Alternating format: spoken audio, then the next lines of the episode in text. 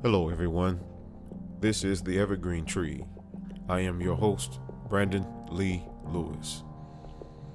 Today's subject is What is the goal of government? Let us begin.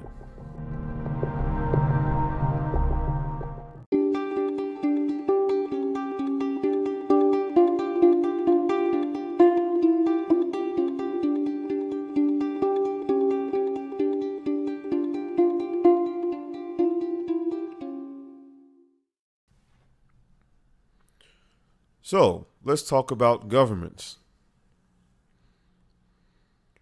Most people, when they are asked what is the goal of the government, they will say it is for the people and it's for support of the people.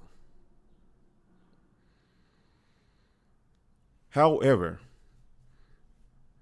this day and age, you cannot be so sure when saying that.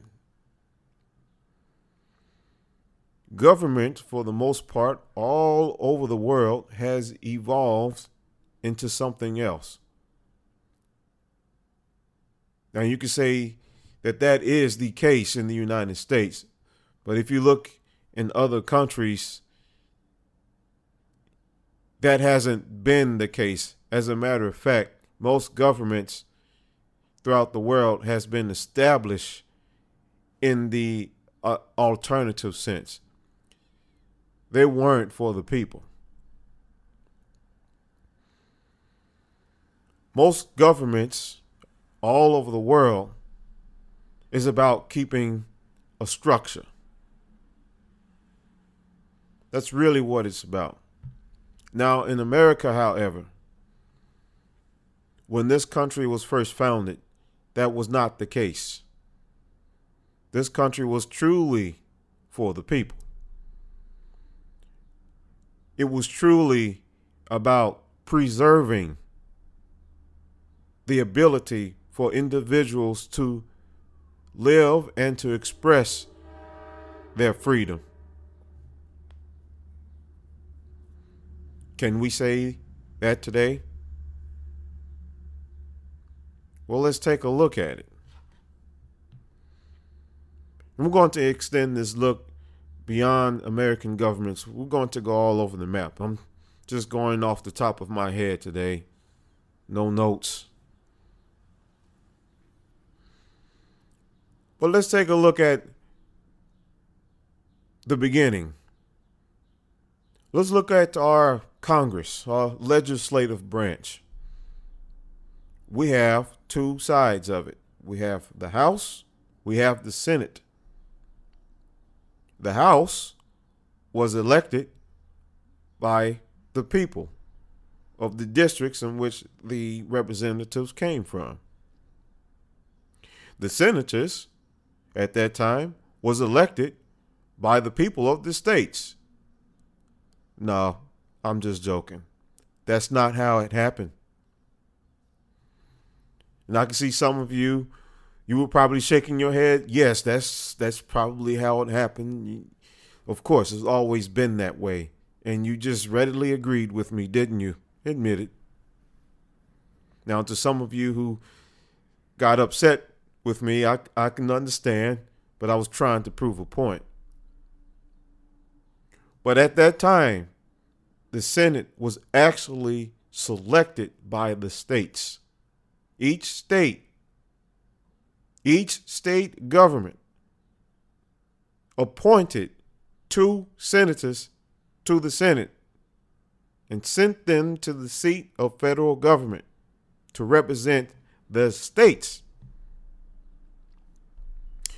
So, as you see, in the federal government, you have representation for the people and representation for the states.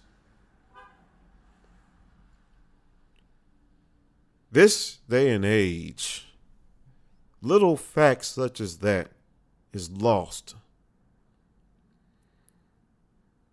We have lost the philosophy in which this country was founded upon.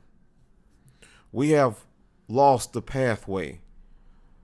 of individual freedom.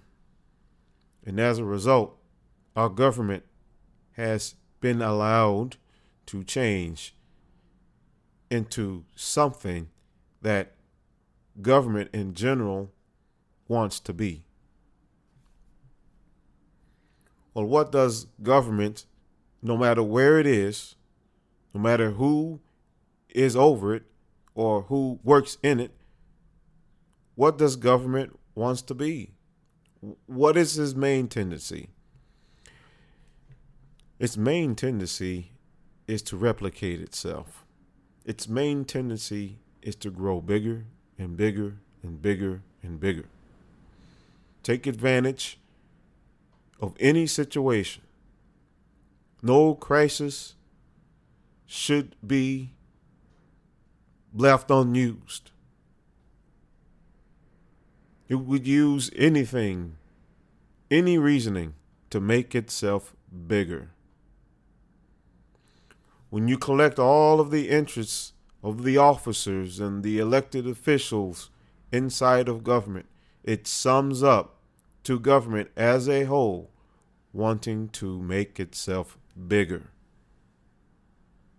And also, it adds up to government wanting to survive.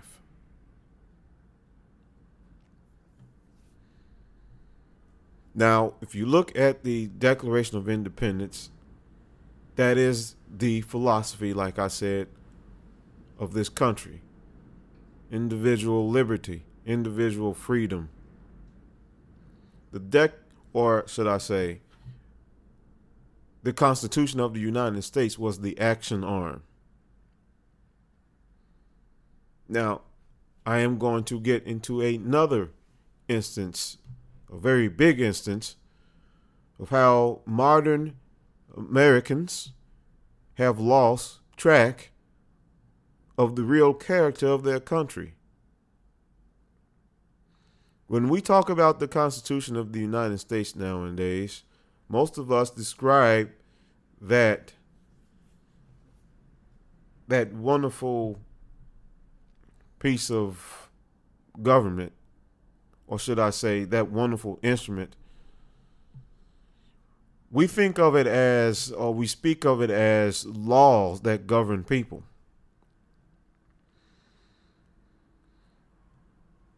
If we read the Constitution of the United States and really look at it carefully, we would obviously see that it is not mostly addressed to the people it is actually addressed to the government.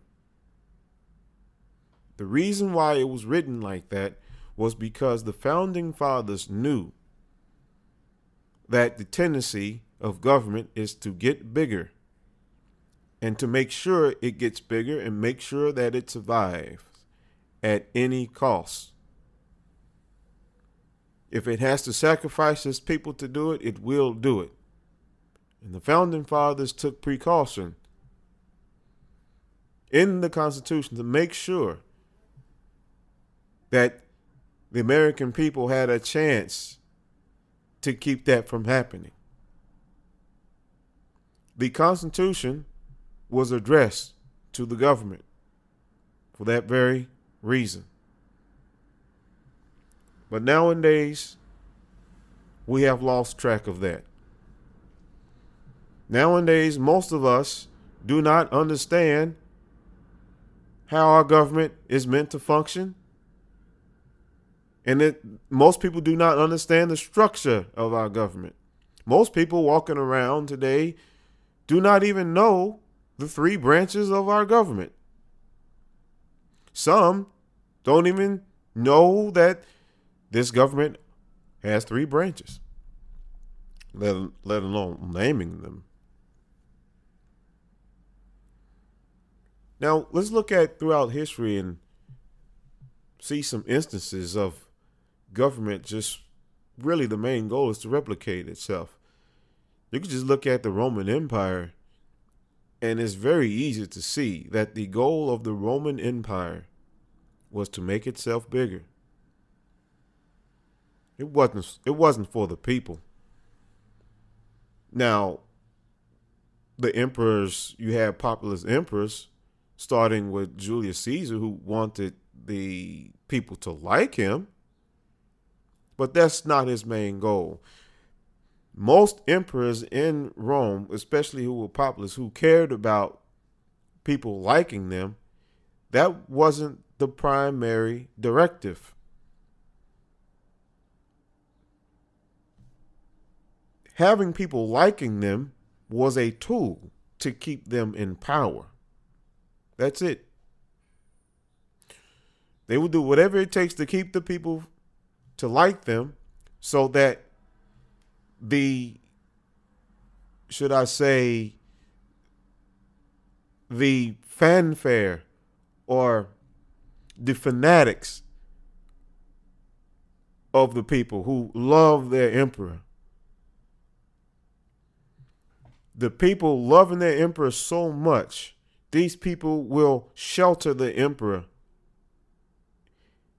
And therefore, he will be protected from his enemies within the higher ranks of Rome. That was just a tactic. Most emperors did not care about the people. And then some of them were more brutally honest about that. You take Nero and Caligula, Commodus. They flat out didn't care and didn't didn't care if they appeared that they did not care about the people because it was about them. And since it was about them, since they were the emperor, then the government itself was about the empire, the government itself. It didn't matter who was the emperor. Soon as one emperor got knocked off, another one got put up there. In Rome, the empire continued to get bigger. It got bigger in landmass, but it also got bigger in terms of its government. It was everywhere. You couldn't do anything without authorization from the government of Rome.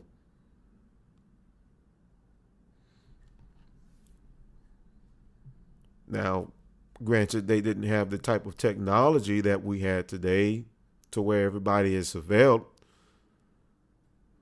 but do a thought experiment. Imagine if they had our type of technology, especially the type of technology that we have coming out 5G.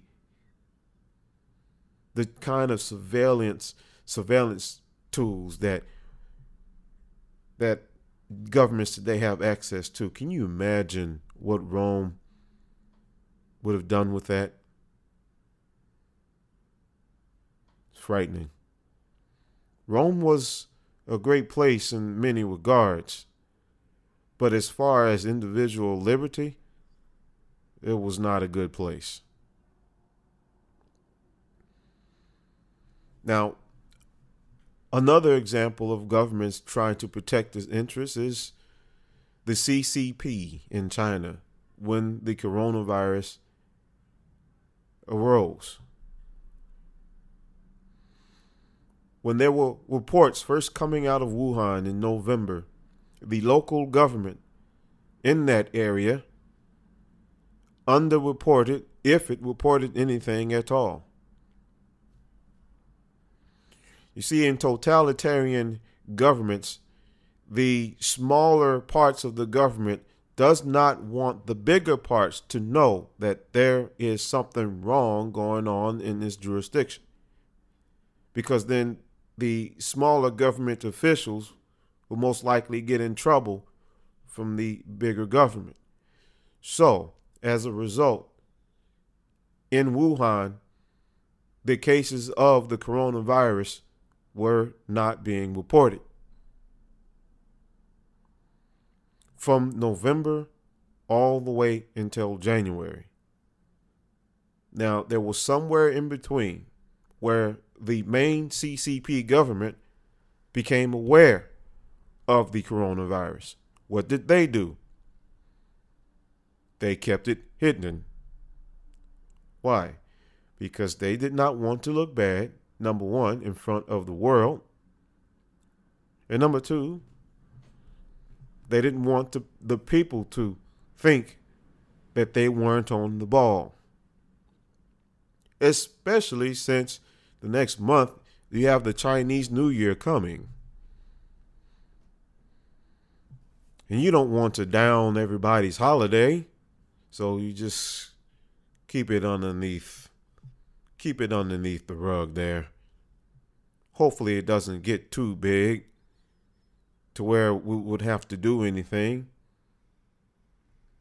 Besides, if we do say something about it, it's just going to make us look bad. And there might be a possibility that we might be forced to leave our post. And see, these are what politicians are thinking individually. But when you sum it all up, all of these sentiments into one basket, it is easy to see the CCP is saying itself that we want, or the CCP is saying that I want to stay in power. I want to keep things as they are. It'll be more harder for me to keep things as they are if people get mad at me just because there's a stupid virus that's around. And this virus could could stop the Lunar New Year celebrations. It could stop people from traveling and seeing their families. So, what did the CCP do? Nothing. It let people travel within China and outside of China. People were coming in and out of China. That's what the CCP did. In essence, it allowed the virus to spread just so it can keep itself looking good. And like I said earlier, what it looks like, that's not the main issue in terms of what the CCP wants. It just wants to stay in power. And if it can, get bigger. And in most cases, if the people don't like you, you don't stay in power, or you could lose control of the status quo and you have a battle on your hands. So the CCP kept it under the waves so that things can continue the way that it always went. We fast forward to January. Now the virus is going all over the world. It could have been stopped if the CCP did its due diligence and actually made sure that the virus stayed where it first came from. But it was too worried about how it looked and how it looked in front of the people was a strategy in in ordinance of its tactics. The tactic is stay in power, get bigger. So now it's gone all over the place. In just about every place that the virus went, every government did the same thing. Somehow somehow or some way or another, that's unique to each particular country, they kept it hidden. Or at least they downplayed it. Take a look at Iran. That was a disaster. Italy. That was a disaster. The United States. There was much tap dancing here in the United States. you know, in some instances, some people would do something, they would act on it, but then on the other side, they will try to downplay it. Without getting too deep into it, everybody had a hand in downplaying it. You had the news, you had the government, you had the federal government, you had the president. Every single one of them, in one way or another, had downplayed it. But I do have to say that President Trump did act on it in this sense when he did not allow flights coming in from China to fly into the into the United States. So in that essence, he did do his job as the top executive of the United States. And international borders, which international flights fit into, is a part of the responsibility of the president. But he had his times when he made light of it as well. Why? Because he has an election coming up. He doesn't want the economy to go down. So he tried to downplay it. Even though we knew that something was terribly wrong, he tried to downplay it. Now, eventually, he came around to where he understood that he couldn't downplay it anymore. Now, he wasn't the only one. Our news agencies downplayed it as well. They made it seem like it was just another instance of the flu. Now, if you heard my previous podcast talking about this, the human race should not have been in a position to where they were so severely affected by this virus. We were so severely affected by this virus because most of the general population of mankind is unhealthy, terribly unhealthy. If you want to know the details and how that happened, go back and listen to that podcast. So, if it wasn't for that, then yes, mankind could have easily say, yeah, it's it'll have the same effect as the flu. That's what it does. Even though it's new, it will infect more people, but more people will be able to fight it off and it won't be as bad.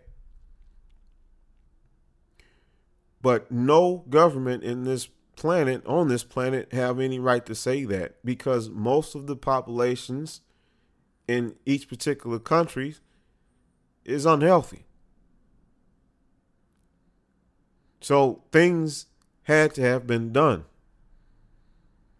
And if you acknowledge that there's a problem, especially when you have things such as elections and main holidays coming up, if you announce that there's a problem as a government, then it makes you look bad.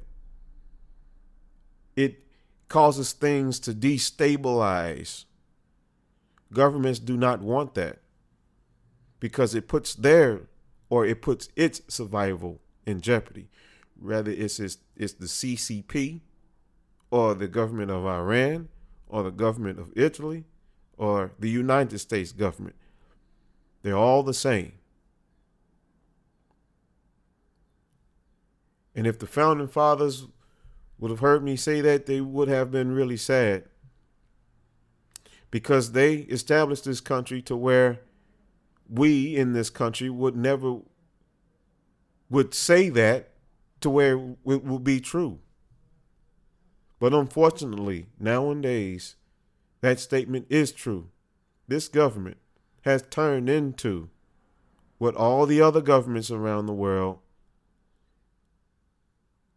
it has turned into the same type of government that has the same type of goals, which is its own survival and for it to get bigger. Our government has changed into that. It has changed into that because the American people throughout the ages, from all the way from 1830 and maybe earlier, all the way up till now, we have allowed and called for our government to become what it is. You see, there was a time period when this got when this country was first founded, where people truly understood that the government was not meant to be a centralized or a centralizing power. The states do not answer to the federal government. The cities and towns do not answer to the federal government. And definitely not. The individuals do not answer to the federal government. If that is the case, then is it, then that would be totally opposite of what the Declaration of Independence is saying. But those people at that time in this country knew that the government was not a centralized government. However, around the 1830s, maybe earlier, there was a faction ar- arising within the federal government. This faction wanted more centralization. They wanted the states to be more answerable to the federal government and also individuals. Throughout time, that faction got bigger and bigger and bigger and got more sway over the American people through institutions such as schools. And then you add entertainment and all other or all other areas. Now we have people asking for a government to come and protect them. That is a vast difference from the people of the time of when this go- this country was first founded until and with the people who are around now. There's a vast gulf in what they think the role of government is. If you talk to the people around the revolutionary period, whenever they hear the federal government or whenever there's talk of the federal government, in the back of their minds, they are saying the federal government needs to stay out of our business. But fast forward to now, and through the slow progression of the sentiment of centralization being embedded in our government and in our minds, we fast forward to now. The people are calling for the government to come take care of them. In essence, the people of this country has come full circle the first people of this country left or rebelled against the king because they did not want a king. And now, in all intensive purposes, the American people is asking for one. They want someone to come take care of them when there's danger instead of being exercising their own ingenuity and figuring it out for themselves the American people has become weak because they didn't take care of themselves. They didn't study the right things. They didn't honor the things that needed to be honored and cherished. They they lost understanding of how economics work and what the true nature of money is. We've lost track of all of that. And now we find ourselves generally a a gaggle of helpless victims. Victims who constantly ask for a sovereign to come and save them. And when there is no danger, they still want that sovereign to feed him, wash his little bottom, tuck him into bed at night, tell him a, a nice story to make him feel good. That's the kind of people that Americans have turned into. And with that type of people, there is no block against the true intentions of every type of government, which is to make itself bigger and to make sure it survives. In this instance, the government can say, See, you want me to take care of you, right? So let me get bigger and I can do that better. And every time when it gets bigger, the American people lose more and more of his individual freedom. And this is where we are today. A condition that is would be mostly unrecognizable to those who lived back in the late late 1700s in this country. It's amazing what we have lost. It's pretty sad. This country used to be the place where everybody could run to to try to have some taste of sovereignty. Can we say that that's the case today? Well, it's not completely lost. There are still some of us who understand that. Not all opportunity is lost, even though it is covered up in the color of big government. It is not totally locked down. If enough of us can learn what the original intentions of our government is and starts to exercise that in our own lives by being responsible, then maybe,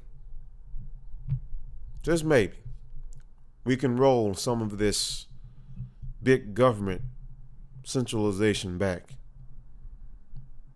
And perhaps we can have a return of the American constitutional republic. I hear some of you saying, I could go someplace else. Well, I'll tell you, I'll tell you something. There's hardly any other place where you have an opportunity to have individual liberty. If you want to have it, your best chance is to stay here and fix what we have. Now, there is another country that has individual liberty, and that's Switzerland, but they're very smart because it is very difficult to become a, uh, a citizen of that country. They knew that most people, seeing how Switzerland is, and how people are free and are able to express individual liberty, they knew that most people would want to flock over there. So, as a consequence, they made it very difficult to become a citizen of Switzerland. So that leaves most of us, that leaves all of us rather in this country to it's difficult to get over there to Switzerland. So we have to stay here and salvage the original constitutional republic, not the democracy, but the constitutional republic. The ball's in our court. We can't blame anybody else. Yes, schools was a tool to where things got to where they are today. Yes, government has elbowed its way into making itself bigger. Yes, government was encouraged to get bigger by those who used the government to to uh, make certain instances and businesses to where they can capitalize off of it. But ultimately, all of these things would not have happened if the individual in America had taken responsibility for himself or herself and understood the importance of their freedom. And therefore, by their understanding of all of this, they would have known and exercised that every day one must make themselves available to work or to make themselves better so that individual liberty can continue in this country. So until we all take responsibility for ourselves and understand that it hinges on our own efforts and on our own understanding. Until then, this, what we have here now, is going to continue to fall and degrade down into a totalitarian centralized government. We still have a chance. We have to act now.